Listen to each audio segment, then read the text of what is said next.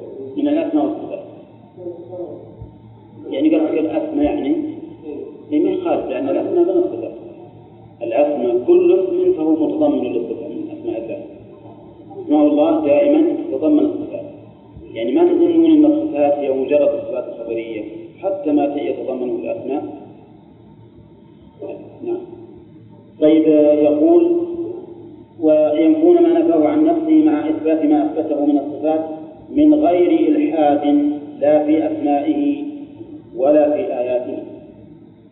إلحاد. كلمة إلحاد مصدر. الفعل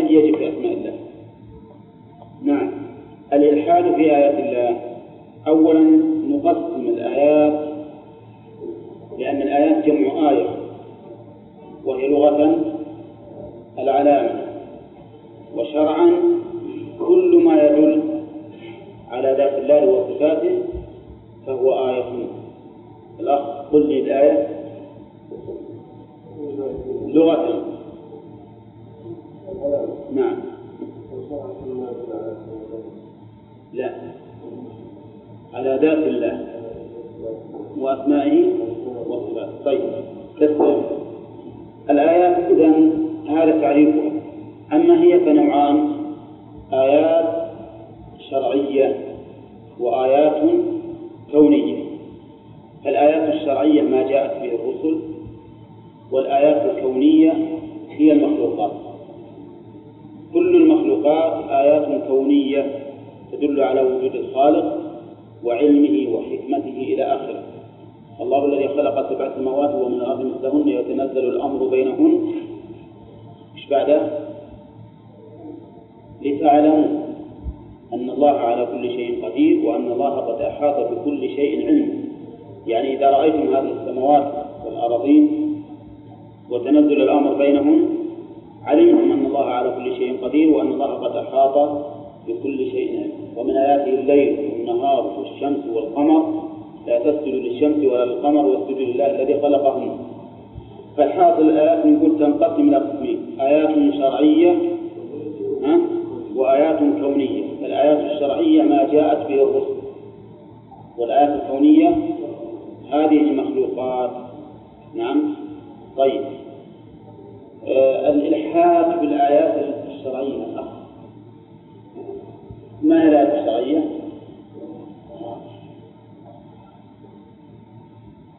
ما هي الآيات الشرعية؟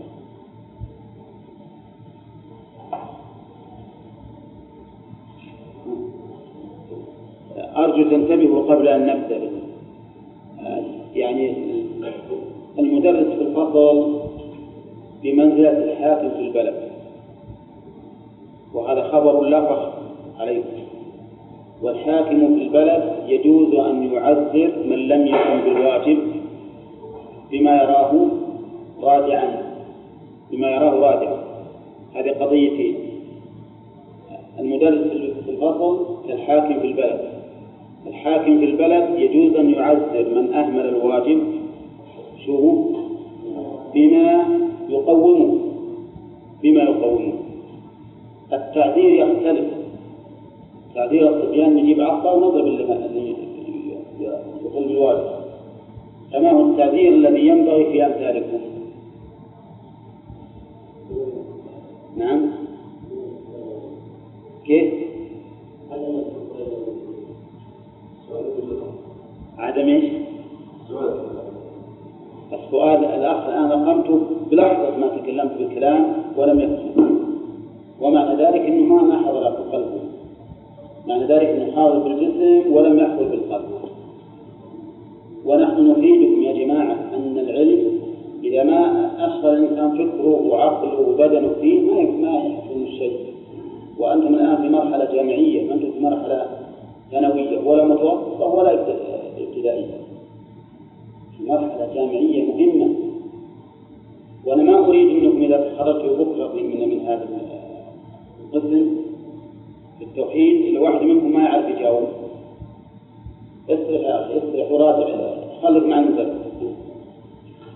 فإذا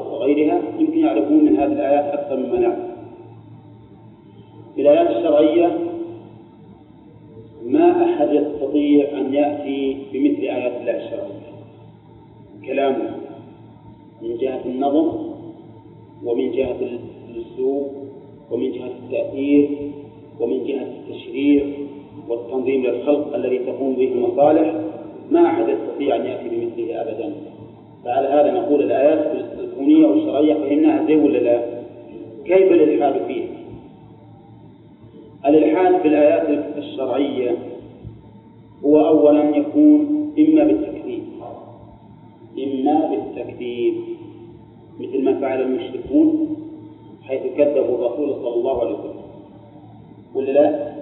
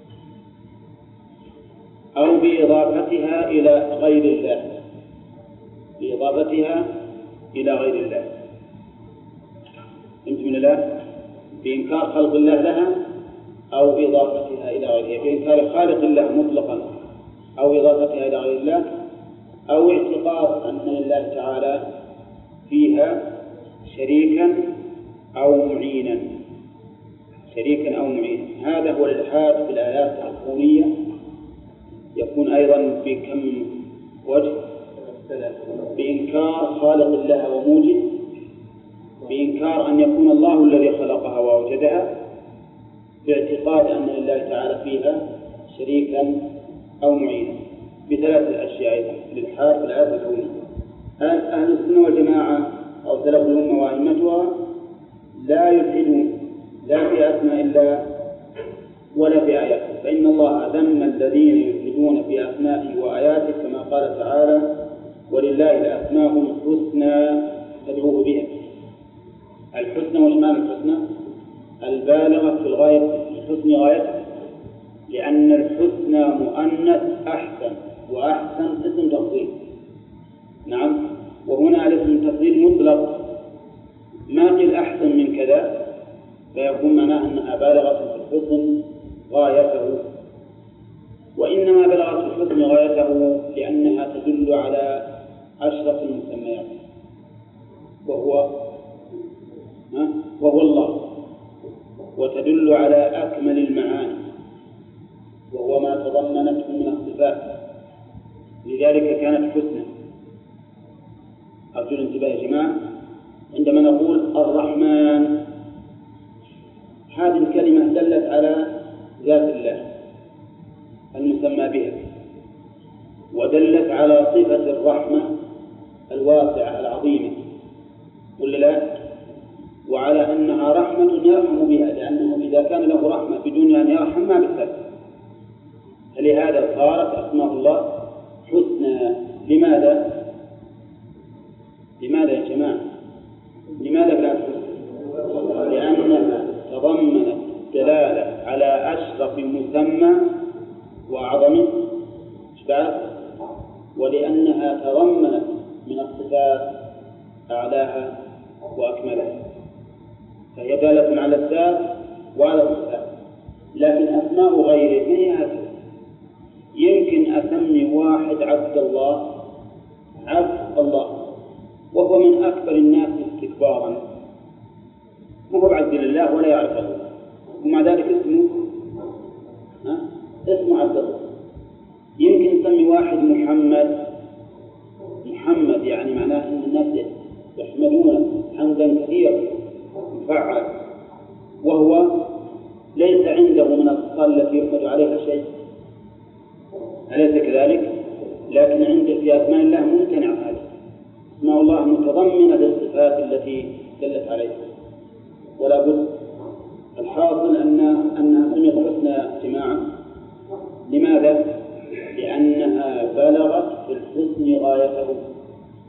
ووجه ذلك وجه ذلك أنها دالة على أشرف مسمى وعلى أكمل صفة لذلك كانت حسنى قال مفرعا على هذا الخبر ولله الأسماء الحسنى.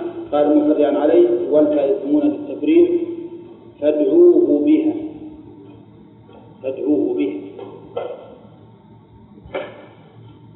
دعاء مسألة ولا دعاء عبادة؟ جميعا؟ طيب اذكر لي يا عقيل صفة دعاء المسألة فيها. السؤال قلنا إن دعاء المسألة ودعاء عبادة. نعم. وشلون دعاء المسألة فيها؟ تسأل يا رحمن يا رحيم اغفر لي. يا رحمن ارحمني. يا غفور اغفر لي. بمعنى أن تتوسل بهذه الأسماء إلى مطلوبك. هذا معنى دعائك به. تتوسل بها إلى مطلوبك. فعندما تسأل من الله الرزق وش تجيب؟ أي اسم يناسب الرزق يا رزاق. عندما تسأله المغفرة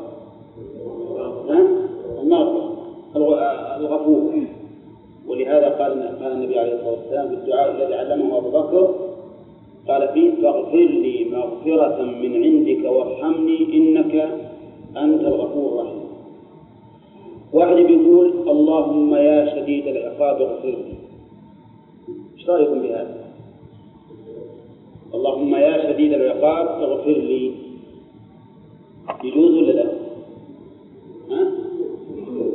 ما يجوز لأنه مو مناسب لأن يا شديد العقاب ما تناسب اغفر نعم؟ إنما اللي يناسبه يا غفور ولهذا قال فادعوه بها. لكن لكن لما قال فادعوه بها صار معنى ذلك أننا نختار من أسمائه إيش؟ ما يناسب المدعو به. ما نجيب شيء ما يتناسب.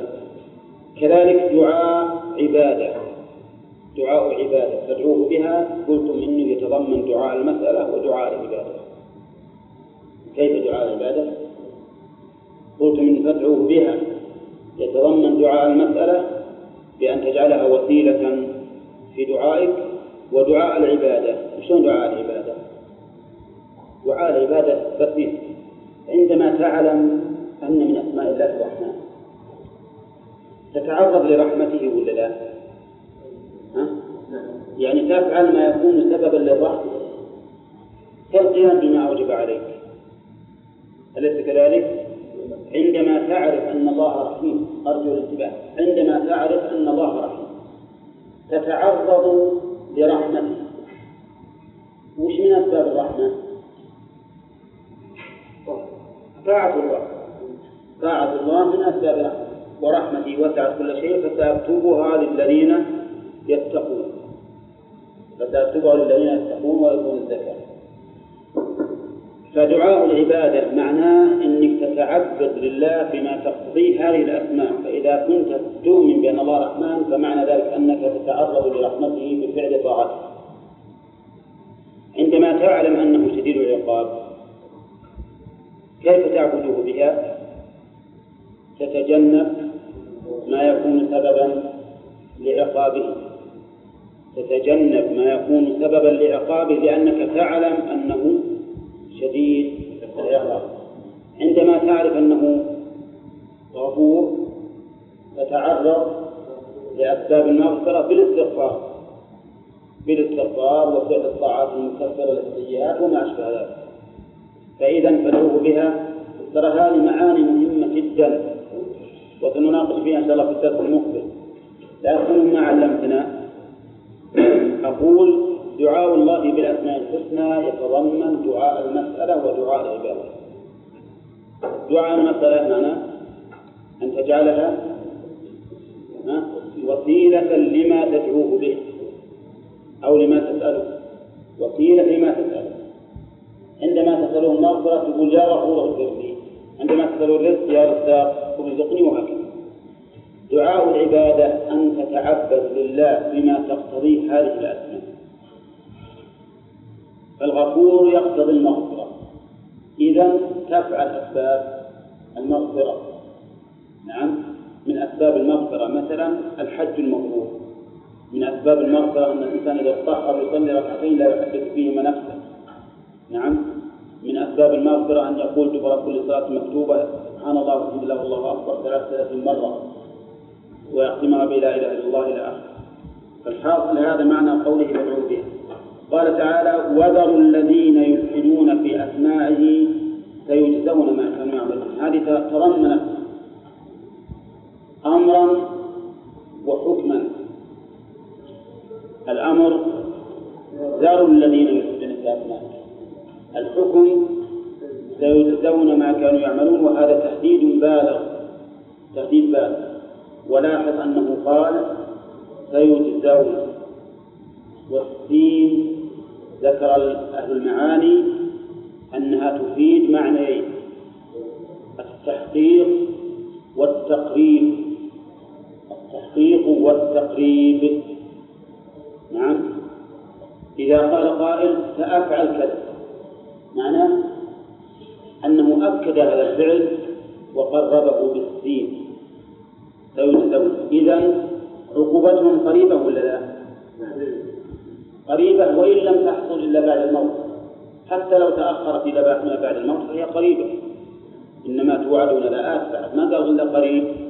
إنما توعدون لآت. الحاصل نقول سيجزون هذا الحكم. وهو مفيد للتهديد البالغ والسين تفيد أي شيء؟ التحقيق والتقدير. نعم. طيب. سيجزون ما كانوا يعملون نسأل الله أن يعيذنا وإياكم ذلك طيب الآن طلع الدرس. اللي يريد يخرج يخرج ما في مانع. واللي يريد يسجد أنا بجلس لأن الأخ عنده سؤال. ها؟ إيش؟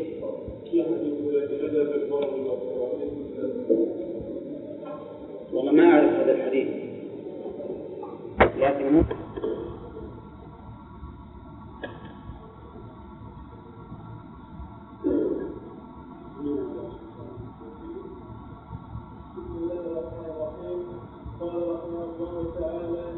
وقال الله تعالى إن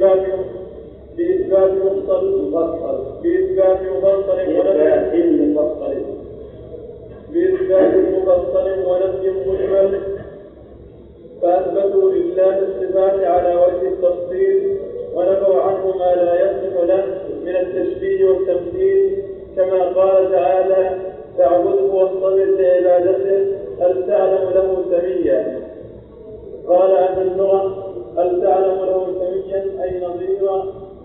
أي نظيرا يستحق مثل اسمه ويقال سامي بالسامين وهذا معنى ما يروى وهذا معنى ما يروى عن ابن عباس. هل تعلم له سميا مثيلا أو شبيها؟ وقال تعالى لم يلد ولم يولد ولم يكن له كفوا أحد. وقال تعالى فلا تجعلوا لله أندادا وأنتم تعلمون. وقال تعالى ومن الناس من يتخذ من دون الله أندادا يحبونهم كحب الله والذين آمنوا أشد حبا لله. وقال تعالى وجعلوا لله شركاء الجن وخلقهم وخلقوا له بنين وبنات بغير علم سبحانه وتعالى عما يصفون بديع السماوات والأرض أنى يكون أنى يكون له ولد ولم تكن له صاحبة فقال بكل شيء وهو بكل شيء عليم. بسم الله الرحمن الرحيم، الحمد لله رب العالمين والصلاه والسلام على وعلى آله وأصحابه أجمعين. المؤلف رحمه الله ذكر فيما سبق أن أهل السنة والجماعة لا يفسدون في أسماء الله وآياته. وقلنا أن الالحاد في الأسماء يتنوع إلى أربعة أنواع وأناكم في ذلك على كتاب إيش؟ بدائع الأوائل ومعنى الإحالة هذه أنها حوالة على ملك لأن الكتاب موجود فلا بد أن تراجعوه أما للآيات الآيات فذكرنا أن الآيات تنقسم إلى قسمين آيات كونية وهي المخلوقات وآيات شرعية وهي ما جاء من شريعة الله. لكن الحاج الأول الحاج الأول يزيد إيه؟ نعم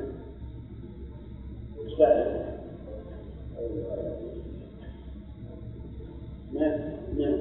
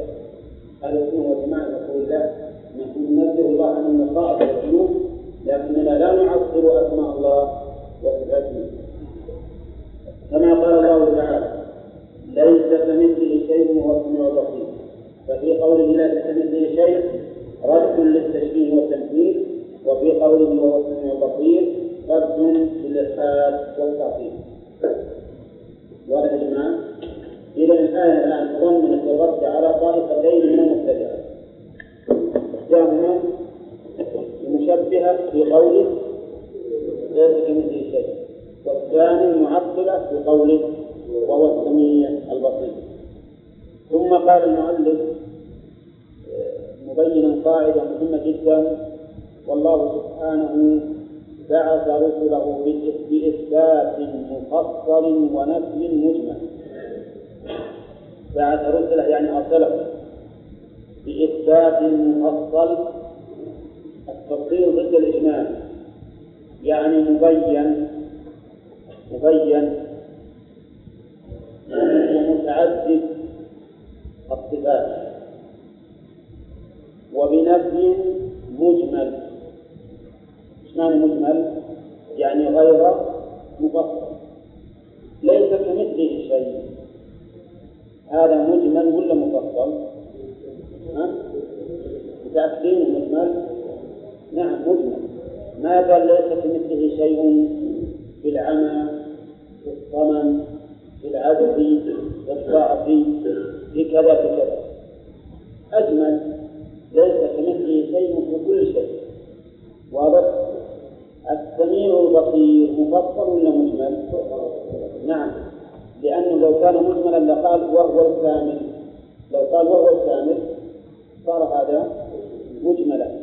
لكن لما قال وهو السميع البصير صار مفصل لأن السمع محدد بصير أيضا له معنى محدد ما ما يتعدى غيره.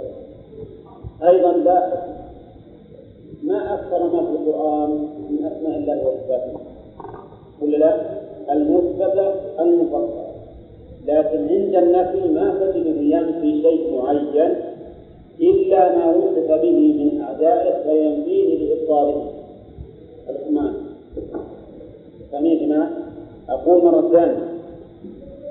في الإثبات يصف الله تعالى نفسه بإثبات مفصل. نعم. اقرأ آخر آخر سورة الحشر. هو الله الذي لا إله إلا هو عالم الغيب والشهادة هو الرحمن الرحيم. هو الله الذي لا إله إلا هو الملك. القدوس السلام المؤمن المهيمن العزيز الجبار المتكبر. سبحان الله عما يشركون هو الله الخالق البارئ المصور. ولا لا؟ هذا مفصل ولا مجمل؟ مفصل. لكن تجد النفي ليس كمثله شيء. لم يكن له كفوا أحد. هل تعلم له سميا مجمل ما فصل إلا شيئا وصف به من العيوب فإن الله تعالى يذكره بعين ما اتخذ الله من ولد هذا مجمل ولا مفصل؟ ها؟ اتخذ الله من ولد نفى عيبا معينا لماذا؟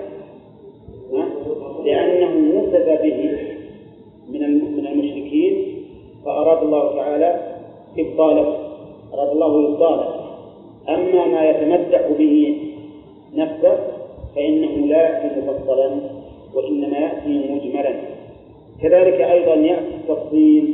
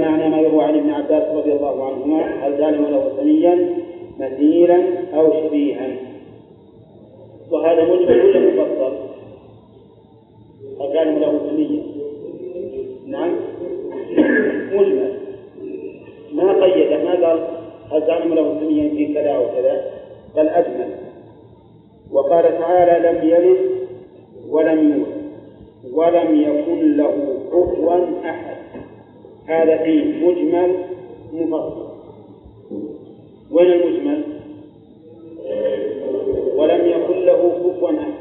هذا مجمل. لم يلد ولم يولد. مفصل يعني نفى عنه صفة واحدة محددة معينة. لماذا عين هنا؟ ها؟ لأنه وصف. وصف بأن له ولدا ولد. من اللي وصف بأنه ولد؟ النصارى مثلا قالوا المسيح ابن الله واليهود قالوا عزير ابن الله والمشركون قالوا الملائكة بنات الله. ولا لا؟ فوصفه من عباده من تعدوا حدوده بأن له ولدا. فقال لم يلد. لم يولد أتى بها لتمام المقابلة. لأن قد يقول لم يلد لكن هل ولد هو؟ فلتمام المقابلة قال ولم يولد وقد يكون هذا أيضا ردا على الذين قالوا للنبي صلى الله عليه وسلم يا محمد انسب لنا ربك انسب لنا ربك منين؟ فقال ولم يولد يعني ليس له قبيلة أن تنسب إليها سبحانه وتعالى لأنه الخالق طيب ولم يكن له كفوا أحد مجمل ولا مفصل؟ نعم. مجمل نعم. ولم يكن له كفوا. وقال تعالى فلا تجعلوا لله أندادا. جمع ند وهو الشبيه والنظير. وأنتم تعلمون. إيش معنى وأنتم تعلمون؟ تعلمون أنه لا ند له. لأن من يخالف معلومة أقبح ممن يقول عن جهل. فأنتم كيف تجعلون لله أندادا في العبادة؟ تعبدونهم مع الله وأنتم تعلمون أن الله تعالى. لا ند له لأنكم إذا سئلتم من خلق السماوات والأرض؟ يقولون؟ الله. قال تعالى وقال ومن الناس من يتخذ من دون الله أندادا يحبونهم كحب الله والذين آمنوا أشد حبا لله. من الناس من يتخذ من الناس من هذه يسمونها؟ من يتخذ من دون الله أندادا يحبونهم كحب الله. شوف والعياذ بالله. أندادا في المحبة ومن أحب شيئا أطاعه. نعم ومن أحب شيئا أطاعه. أليس كذلك؟ نعم. إذا هم يحبون هذه الأنداد لكن يقول الله تعالى والذين آمنوا أشد حبا لله. أشد حبا لله من هؤلاء لله ولا من هؤلاء لأندادهم؟ من هؤلاء لله. أشد حبا لله من هؤلاء لله. يعني هؤلاء يحبون الله لكن يحبون الأصنام أيضا كحب الله. إذا فمحبة الله عندهم. مشروع. الذين آمنوا أشد حبا لله لأن محبتهم لله ليست مشروطة خالصة. وقيل المعنى والذين آمنوا أشد حبا لله من هؤلاء لأندادهم لأنهم يحبون الله عن رغبة ورهبة وأولئك لا يحبون أندادهم عن رغبة ورهبة. على كل حال هنا نهى الله تعالى أن يتخذ آه نعم. هنا ذكر الله تعالى أن من الناس من يتخذ من دون الله أندادا يحبونهم كحب الله. على سبيل المدح ولا على سبيل الذم؟ ومن الناس من يتخذ من دون الله أندادا يحبونهم كحب الله. تحدث عن هؤلاء مادحا لهم أو ذاما له. ذاما له. نعم. وقال تعالى وجعلوا لله شركاء من هؤلاء الشركاء؟ الجن. ولهذا الجن تعتبر عطف بيان لشركاء عطف بيان لشركاء يعني بينت هؤلاء الشركاء شركاء الجن. وخلقهم الجملة هذه جملة حالية على تقدير قد يعني وقد خلقهم خلق من؟ الجن. فإذا كانوا الجن مخلوقين فكيف يصح أن يكونوا شركاء للخالق؟ وجعل الله شركاء الجن مسكنا وخلقهم جملة حالية على تقدير قد يعني وقد خلقهم أي خلق الجن والمخلوق لا يصح أن يكون شريكا للخالق. وخرقوا له بنين وبنات بغير علم. خرقوا معطوف على جعل. يعني وكذلك أيضا خرقوا لله بنين وبنات بغير علم. خرقوا مثل خلقوا. بل هي أشد. المعنى اختلقوا. وقالوا كذبا. نعم. أي نسب؟ خلق ولا خرق؟ أي الأخيرة أشد. حتى على اللسان أشد. اللام خفيفة مثل الريشة لكن خرقوا لا الراء شديدة خلي اللسان يتكرر إذا هي أعظم. لأن هذا الاختلاف والعياذ بالله من أعظم الاختلافات ولهذا قال خرقوا له يعني اختلفوا له بنين وبنات. هل يختلق البنين من؟ لا اليهود والنصارى حدث اليهود والنصارى. قالت اليهود عزيز بن الله وقالت النصارى المسيح ابن الله والذين اختلقوا بناتهم. المشركون. قالوا الملائكة بنات الله بغير علم. ما عندهم علم بهذا. بل العلم على خلاف ما اختلف. نعم سبحانه وتعالى عما يصفون. سبحانه أول مرة علينا من قبل وثلاث وقلنا إن سبحان اسم مصدر وهي منصوبة على أنها مفعول مطلق.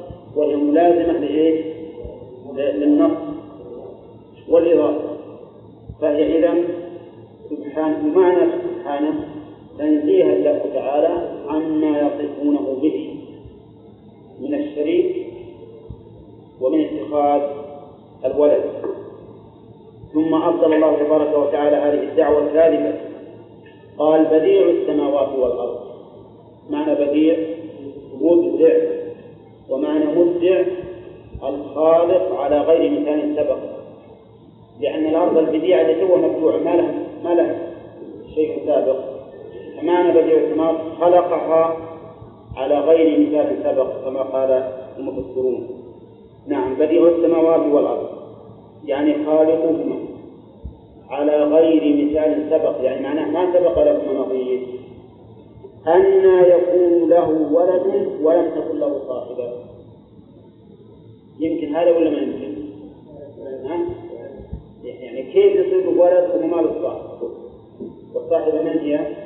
الزوج لأن الولد لا يتكون إلا بين زوجين أو من أنثى فقط أو من أنثى فقط نعم مثل ما حصل من ابن مريم مع أنه من ابن مريم ما حصل منها إلا بعد نفس الروح فيه فيها. نعم. طيب وقوله وخلق كل شيء. هذا دليل آخر أيضا على امتناع أن يكون له ولد أنه خالق كل شيء. ومن جملة ما خلق من زعموهم أبناء وبنات لله فكيف يكون المخلوق ابنا للخالق؟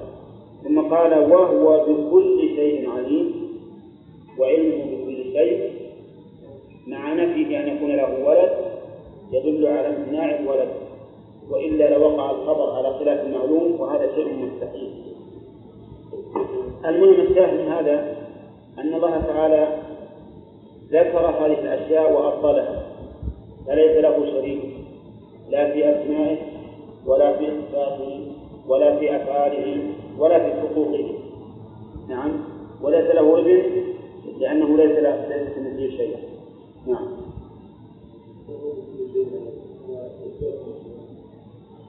لا. لأن العلم صفة معينة لكن متعلقها عام. متعلق العلم عام. ولا العلم صفة معينة. نعم. حتى شيء على وجه لا إذا كانت المحبة صادقة لا بد أن يطيع أبدا إذا كانت المحبة صادقة ليش؟ لأن المحب يريد الوصول إلى حبيبه. ومع وإذا أمره وخالفه فهذا مما يبعده عنه.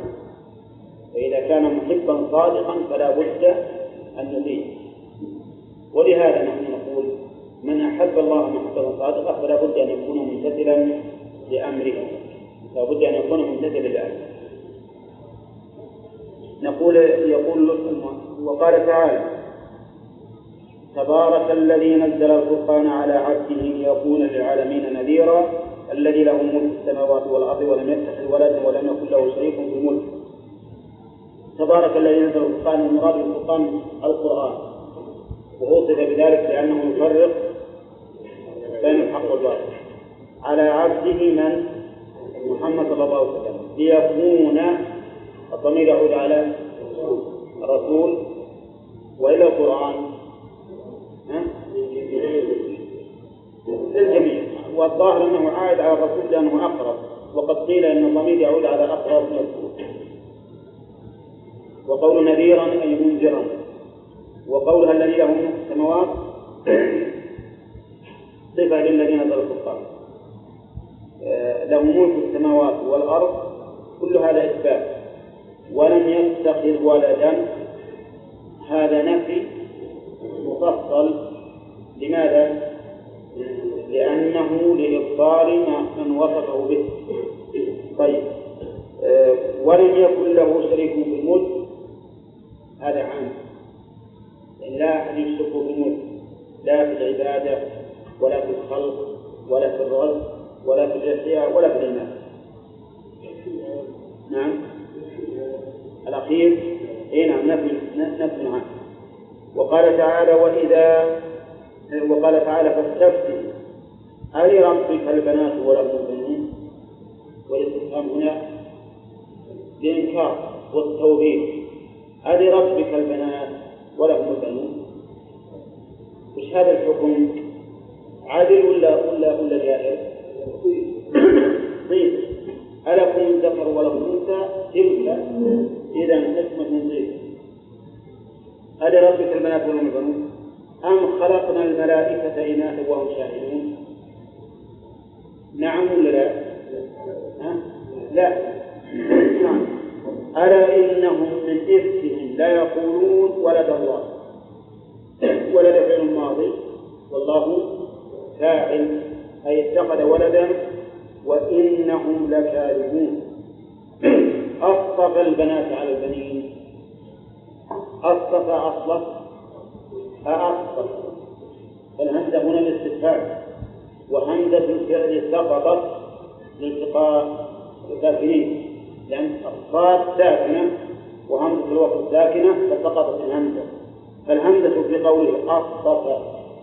ما نقول الهمزة هذه من الفعل بل نقول هذه همزة استفهام نعم. أصطفى البنات يعني اختار البنات على البنين. وش الجواب؟ لا. ما لكم. جملة جملة مستقلة. ولهذا ينبغي الوقوف عليها. ما لكم. يعني أي شيء لكم بهذا الحكم الجائر كيف تحكمون؟ أفلا تذكرون؟ يعني ولو تذكرتم لعلمتم أن الله سبحانه وتعالى لم يتخذ ولدا ولا علمتم أن من القسمة الضيزة الجائرة أن تجعلوا لله البنات ولكم البنين. أم لكم سلطان مبين؟ سلطان بمعنى حجة ومبين بمعنى بين موضح. فأتوا بكتابكم إن كنتم صادقين. الله جمل عظيمة فأتوا الأمر هذا وشوره نعم للإعجاز والتحدي إن كان لكم سلطان حجة فأتوا بكتابكم. إن كنتم صادقين. وجعلوا بينه وبين الجنة نسبا. ولقد علمت الجنة إنهم لمحضرون. جعلوا بينه وبين الجنة. ما هي الجنة؟ الجن الجن. وقيل المراد بالجن بالجنة هنا الملائكة. وأنهم سموا جنا بالمعنى الأعم لاستتارهم عن العيون. ولكن هذا القول ضعيف وإطلاقات القرآن كلها تدل على خلاف ذلك. ولعل أحدا من أبناء العرب أو المشركين يعتقدون أن بين الجن وبين الله تعالى نسبا يعني قرابة ولكن الله أبطل ذلك بقوله ولقد علمت الجنة إنهم لمحضرون. محضرون لأي شيء؟ للحساب يوم القيامة. سبحان الله عما يصفون. تنزيها لله عما يصفون به من اتخاذ الولد والنسب الذي بينه وبين الجنة وغير ذلك مما وصف الله به. إلا عباد الله المخلصين الاستثناء هنا يبدو أنه منقطع. يعني لكن عباد الله المخلصين لم يصفوه بما وصفه به هؤلاء. إلى قوله سبحان ربك رب العزة عما يصفون. وسلام على المرسلين والحمد لله رب العالمين. قال المؤلف شارحا بهذا فسبح نفسه عما يصفه المفترون المشركون وسلم على المرسلين بسلامة ما قالوه من الإفك والشرك وحمد نفسه إذ هو سبحانه المستحق للحمد بما له من الأسماء والصفات وبديع المخلوقات. والخلاصة المؤلف رحمه الله أتى بهذه الآيات العديدة لإثبات ما أصله. ما هو الذي أصل؟ نعم. النفي المجمل إثبات وإثبات المفصل. أرجو الانتباه. الصفحة اللي قبل هذه فيها بيان عقيدة السلف الأمة وأئمتهم. وهم أنهم يصفون الله تعالى بما وصف به نفسه ويثبتون ما أثبت لنفسه من الصفات إثباتا بلا تشبيه وتنزيها بلا تعطيل هذه قاعدة. القاعدة الثانية الرسل عليهم الصلاة والسلام جاءوا بأي شيء؟ بالنسبة لأسماء الله وصفاته بإثبات مفصل. ونفي مجمل ما في تفصيل إلا أن يقول لكم إن النفي قد يفصل فيه متى؟ إذا كان ردا لوصف وصف به. إذا كان ردا لوصف وصف به أو قصد به المقابلة أو قصد به المقابلة أو بيان الكمال كمال العدل. ثم قال المؤلف وأما الإثبات المفصل فإنه ذكر من أسمائه وصفاته ما أنزله في محكم الآيات كقوله ثم عاد المؤلف بدأ بالإثبات. الله لا إله إلا هو الحي القيوم الآية بكمالها وتسمى هذه آية الكرسي. من قرأها في ليلة نزل عليه من الله حافظ ولا يقربه شيطان. حتى يصبح. وهي أعظم آية في كتاب الله طيب الحي القيوم المؤلف يقول الآية معنى ذلك أنه يريد منا أن نتلو الآية. الحي القيوم لا تأخذه سنة ولا نوم. هذا مفصل ولا مجمل؟ لا تأخذه سنة ولا نوم. مفصل. لكني ذكرت لكم أنه قد جاء في المفصل لبيان كمال المجمل قد في النفي المفصل لبيان كمال الإثبات. هنا لا تأخذه سنة ولا نوم صار هذا إثبات كمال حياته وقيوميته لكمال حياته لا ينام ولكمال قيوميته على عباده لا ينام لأنه سبحانه لو نام لكان معنى ذلك أنه محتاج إلى النوم ولو نام من يتصرف في الخلق وهو نائم إذا فنفي السنة والنوم الأخ الأخ الذي يروح عن النوم. نفي السنة والنوم عن الله لماذا؟ لأي شيء؟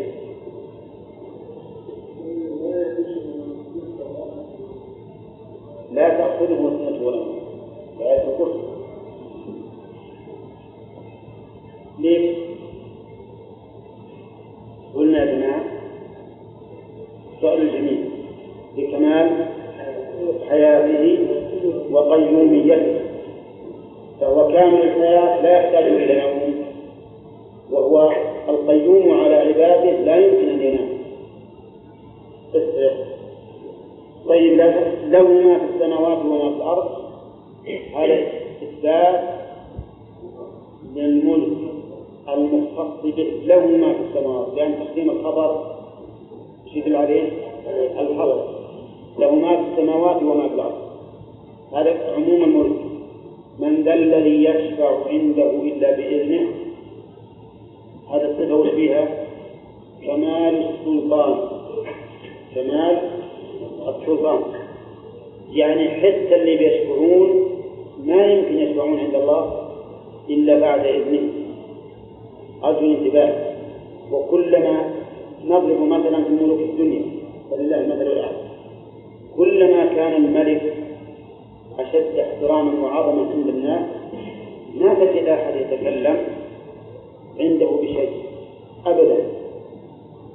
يعني إذا جيت العظماء تجد لو كان المجلس مملوءا بالناس ما يتكلمون إلا بعد الاستفتاء استأذن أتكلم سيقول تكلم لكن اللي ما عندهم قوة شخصية وقوة سلطان هل يستأذنهم الناس أن يتكلموا؟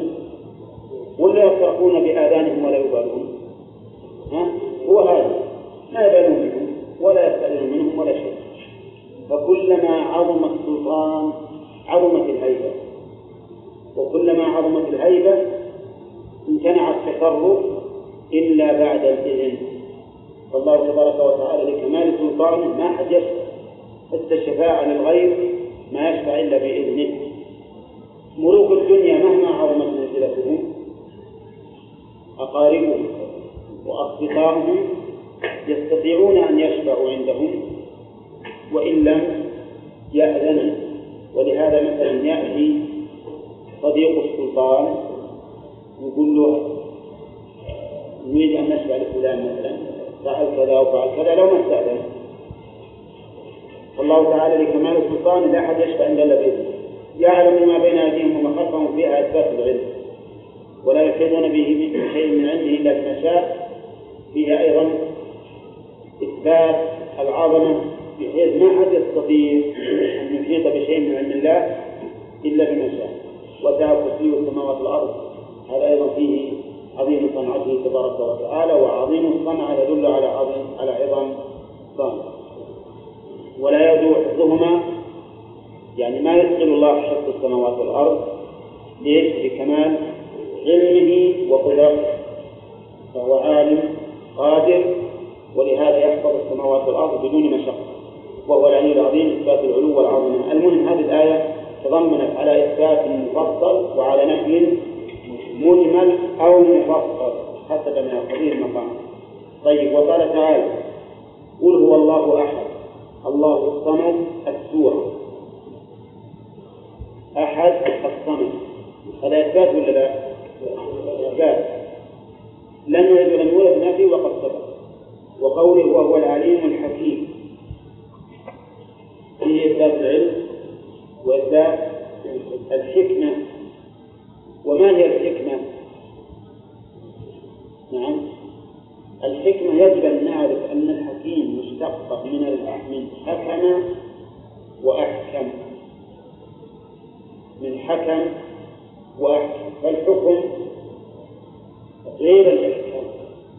الإحكام إتقان الشيء ووضعه في محله وهي الحكمة. وأما الحكم فهو التصرف والله تبارك وتعالى له حكم مطلق. في السماوات وفي الأرض الحكم الكوني والشرعي. وله الحكمة البالغة. وأظنكم درستم أقسام الحكمة في العقيدة الواسطية. نعم. وقال تعالى وهو العليم القدير. إثبات العلم والقدرة. وهو السميع البصير. إثبات السمع والبصر. وهو العزيز الحكيم. إثبات العزة والحكمة. وهو الغفور الرحيم. وهو الغفور الودود ذو العرش المجيد المجيد بالرفع ولا بالجر؟ لا بالرفع ذو العرش المجيد؟ مكسورة ما فكرة لكن هي في القرآن بالرفع وفيها قراءة بالجر إذا قلنا ذو العرش المجيد فهي صفة لمن؟ لله وإذا قلنا المجيد فهي صفة للعرش وفيها قراءة. طيب. فعال لما يريد. وقوله هو الأول والآخر والظاهر والباطن وهو بكل شيء عظيم فسرها النبي صلى الله عليه وسلم بقوله أنت الأول فليس قبلك شيء. وأنت الآخر فليس بعدك شيء. وأنت الظاهر فليس فوقك شيء وأنت الباطن فليس دونك شيء. وهو بكل شيء عليم هو الذي خلق السماوات والأرض في ستة أيام ثم استوى على العرش يعلم ما يلج في الأرض وما يخرج منها وما ينزل من السماء وما يعرض فيها وهو معكم أينما كنتم. يعلم ما يلج في الأرض. إيش مثال اللي في الأرض يا أخوك؟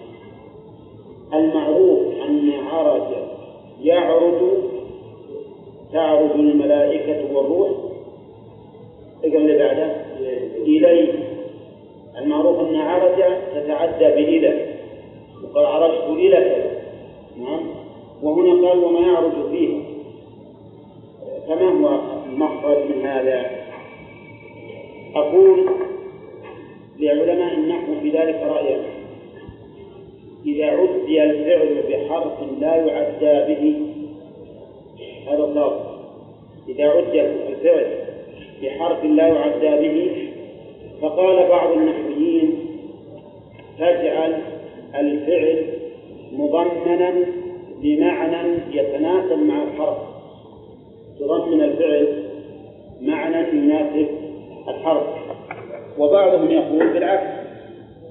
ضمن الحرف حرفا يناسب الفعل. حرفا يناسب الفعل.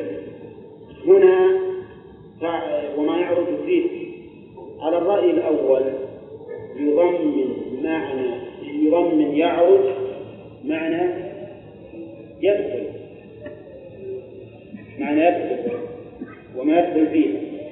لكن لما كانت السماء عالية قيل يعرج وعلى الرأي الثاني تجعل فيه بمعنى إلى تحول الحرف إلى حرف يناسب الفعل مثال آخر عينا يشرب بها عباد الله. يشرب بها. العين هو يشرب ولا يشرب الناس؟ يشرب منه بعض العلماء يقول ألقى هنا بمعنى من يشرب بها أي من وبعضهم يقول لا ألقى على معناه الحقيقي لكن يشرب بمعنى يروى.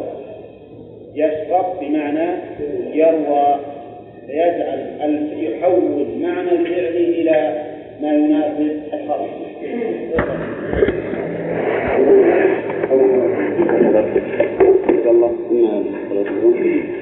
بسم الله الرحمن الرحيم.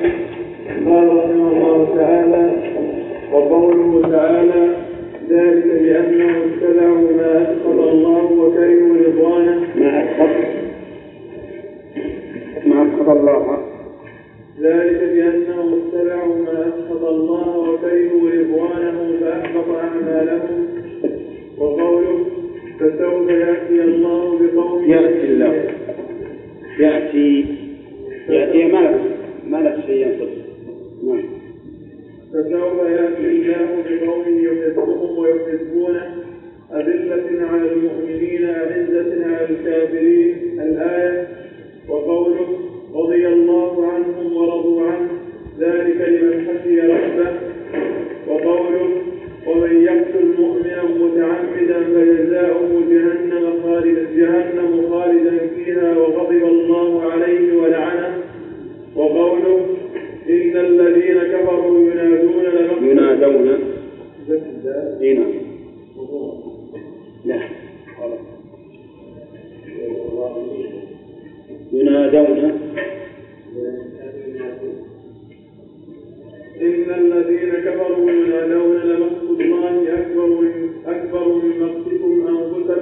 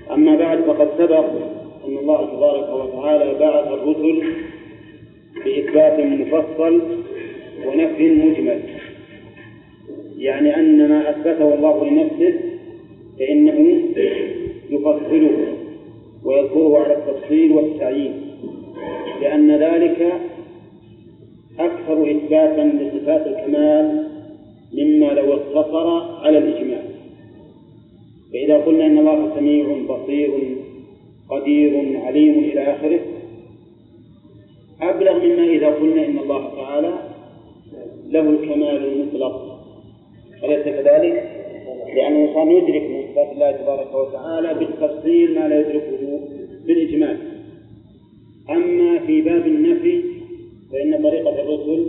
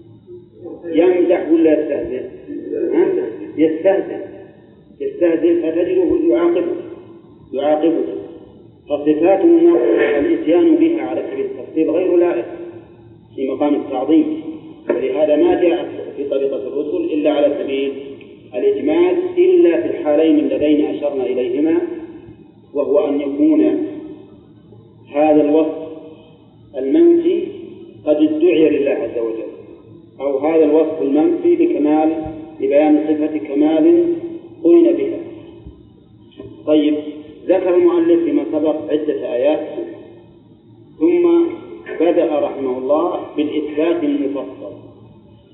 فذكر منه آية الكرسي وهي مشتملة على عدة أسماء وصفات الله عز وجل وذكر سورة الإخلاص وفيها صفات إثبات وصفات. نفي ولا ولا كل أثبات؟ نفي وإثبات. ثم ذكر أيضا صفات كثيرة متعددة في الإثبات مثل العليم والحكيم والعزيز والغفور والرحيم. والأول والآخر والظاهر والباطن. وهو بكل شيء عليم. وهذا أظن آخر ما قرأت